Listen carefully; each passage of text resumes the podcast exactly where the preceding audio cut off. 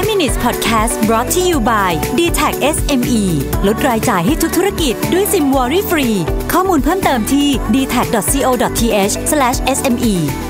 สวัสดีครับ คุณอยู่กับรวิทยานุสาหะนะครับ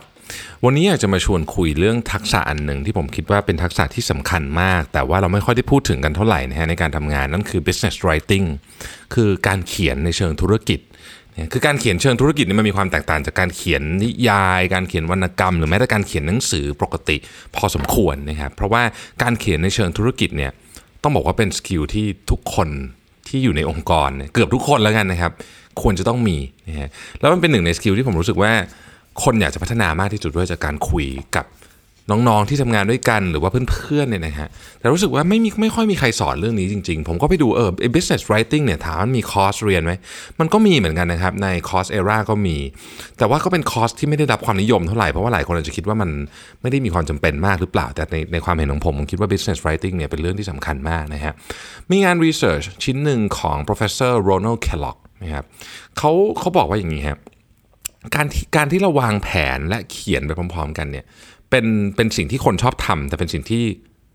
ต้องใช้ว่าผิดพลาดอันหนึ่งที่สุดเลยในในเรื่องของแนวคิดเรื่องนี้ เพราะว่าเราเนี่ยมนุษย์เนี่ยไม่สามารถวางแผนแล้วก็เขียนพร้อม ๆ กันได้นะครับ เพราะว่าต้องใช้ working memory เนี่ยในการคล้ายๆกับ process ข้อมูลนะฮะ ในการที่จะทำให้เราคือการเขียนนี่เป็นทักษะขั้นสูงนะเพราะฉะนั้นเนี่ยมันมันต้องมีการวางระบบการเขียนที่ถูกต้องนะครับเอ่อ professor Kellogg เนี่ยเขาก็ไปทำการทดสอบเพื่อพิสูจน์ทฤษฎีเรื่องนี้นะครับเขาแบ่งนักเรียนของเขาเนี่ยออกเป็น 2 กลุ่ม กลุ่มแรกเนี่ยใช้เวลาประมาณสัก 10 นาทีนะครับในการคิดของโครงสร้างก่อน structure ก่อนนะฮะแล้วค่อยเขียนอีกกลุ่มหนึงเนี่ยให้เขียนเลยนะฮะผลปรากฏว่ากลุ่มที่มีการทำ structure ก่อนเนี่ยนะครับเขียนได้ดีกว่าเยอะนะครับ เพราะจดจ่อกับการถ่ายทอดความคิดมากกว่านะครับแล้วก็ใช้เวลาพอๆกันนะฮะแต่ผลงานออกมาได้ดีกว่านะครับเขาลองแบบนี้กับหลาย ๆ กลุ่มของนักเรียนคนพบว่ามันเป็นแบบนี้ทั้งสิ้น ดังนั้นเนี่ยหนึ่งในคีย์หลักของคำว่า business writing เนี่ยคือการวางระบบ structure ให้ได้นะครับพูดอย่างนี้นี่หมายความว่าไง จริง ๆ การทำ structure เนี่ยผมคิดว่ามัน มันคล้ายๆกันหมดว่าคุณจะเขียนเรื่องอะไรก็ตาม ผมขอยกวิธีการทำที่ผมใช้ในการเขียนบทความหรือเขียนหนังสือเนี่ยมาผมคิดว่าหลักการก็คล้ายๆกันนะครับมันจะมีอยู่ด้วยกัน 3 ขั้นตอนนะครับอันที่1เนี่ยผมเรียกขั้นตอนนี้ว่า brainstorming phase นะครับอันที่2เนี่ยเรียกว่า grouping phase นะครับแล้วอันที่ 3 ก็คือ structuring phase นะฮะก็คือการระดมระดมสมองเหรออ่าระดมสมองอันที่1นะครับสคือจัดกลุ่มนะครับแล้วก็ 3 ก็คือว่าวางโครงให้มัน นะฮะทีนี้เวลาเราระดมสมองเนี่ยนะครับขั้นตอนที่1เนี่ยนะฮะระดมสมองเนี่ย brainstorming เนี่ยสิ่งสำคัญก็คือว่าใส่เข้าไปก่อนยังไม่ต้องสนใจนะฮะพยายามใส่ให้ได้เยอะที่สุด ถ้าเกิดว่าเป็นขั้นตอนนี้ใน design thinking นี่คือขั้นตอนการ ideate นะครับเอา quantity มากกว่า quality นะคือยัดเข้าไปก่อนนะฮะ quantity มาก่อนเลยนะฮะไม่ยังไม่ต้องเอา quality นะครับเพราะว่า เดี๋ยวเราจะมาทำ quality อีกทีหนึ่งนะครับพอเราได้ quantity เยอะๆปุ๊บเนี่ยถึงขั้นตอนที่2นะครับนั่นคือการจัดหมวดหมู่นะครับสมมุติว่าเรา grouping สมมุติจะทำ product ใหม่นะฮะมันก็จะมีหมวดหมู่หลายหมวดเลยที่เราตอนที่เรา brainstorming เราจะคิดถึงเรื่องของลูกค้า คิดถึงเรื่องของคู่แข่ง คิดถึงเรื่องของราคา คิดถึงเรื่องของสถานที่ขาย คิดถึงเรื่องของโมเดลธุรกิจ นะครับจะไปฝากเขาขายหรือว่าจะขายเองอะไรแบบนี้นะฮะคิดถึงเรื่องของอการบริหารจัดการภายในของสินค้าใหม่ตัวนี้เนี่ยซึ่งตอนที่เราทำ brainstorming ในขั้นตอนแรกเนี่ยมันจะถูกโยนโยนโยนโยนอยู่แบบมั่วๆใช่ไหมฮะเราก็ต้อง grouping มันเข้ามาโอเคเรื่องลูกค้าเรา concern อะไร เรื่องคู่แข่งเรา concern อะไร เรื่องตัว product เรา concern อะไรเป็นต้นนะครับนี่คือการจัดหมวดหมู่ เสร็จแล้วเนี่ยเราจึงทำ structure ให้มันขึ้นมานะครับก็คือการเรียงลำดับความคิด นะให้มันเหมาะสม เช่น เราจะพูดถึงเรื่องของสภาพตลาดก่อน สมมุติว่าเราเขียน report ฉบับนี้ขึ้นมา เราต้องการจะนำเสนอผู้บริหารในการจะออก Product ใหม่ เขียนถึงเรื่องสภาพตลาดก่อนนะครับ เขียนถึงเรื่องของ pain pain point ของลูกค้านะเป็นเรื่องที่ 2 เขียนถึงเรื่องของ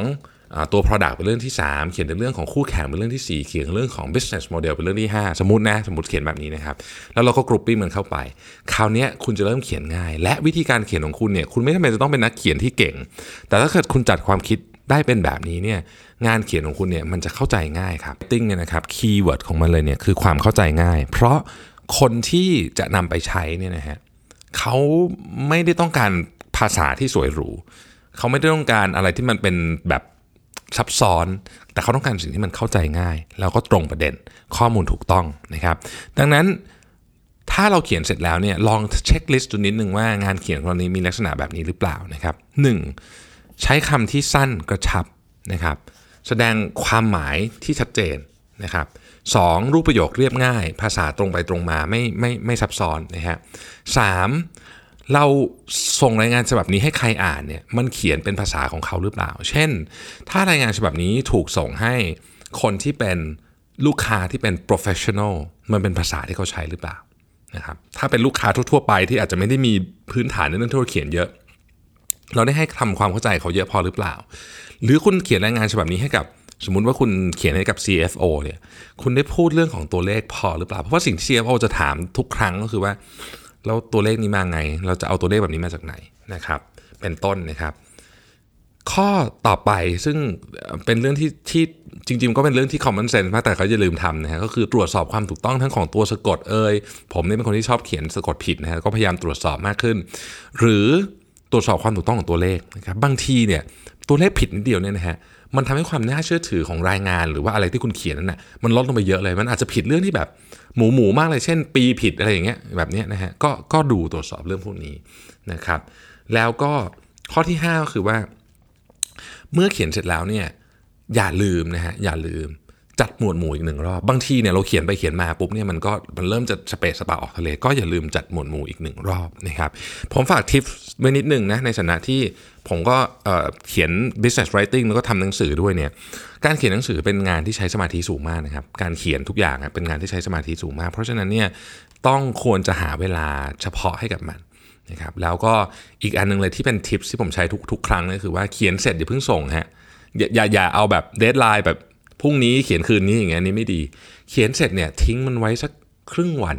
นะฮะแล้วกลับมาดูใหม่ คุณจะมีอะไรให้แก้ทุกทีเลยครับเพราะว่าการเขียนครั้งแรกเนี่ยมันมักจะไม่สมบูรณ์นะครับก็ฝากไว้นะฮะ business writing เป็นหนึ่งในนะครับแล้วก็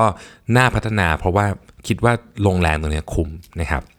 ขอบคุณที่ติดตาม 5 minutes นะครับ เราพบกันใหม่ในวันพรุ่งนี้ สวัสดีครับ 5 minutes podcast presented by d t e c h SME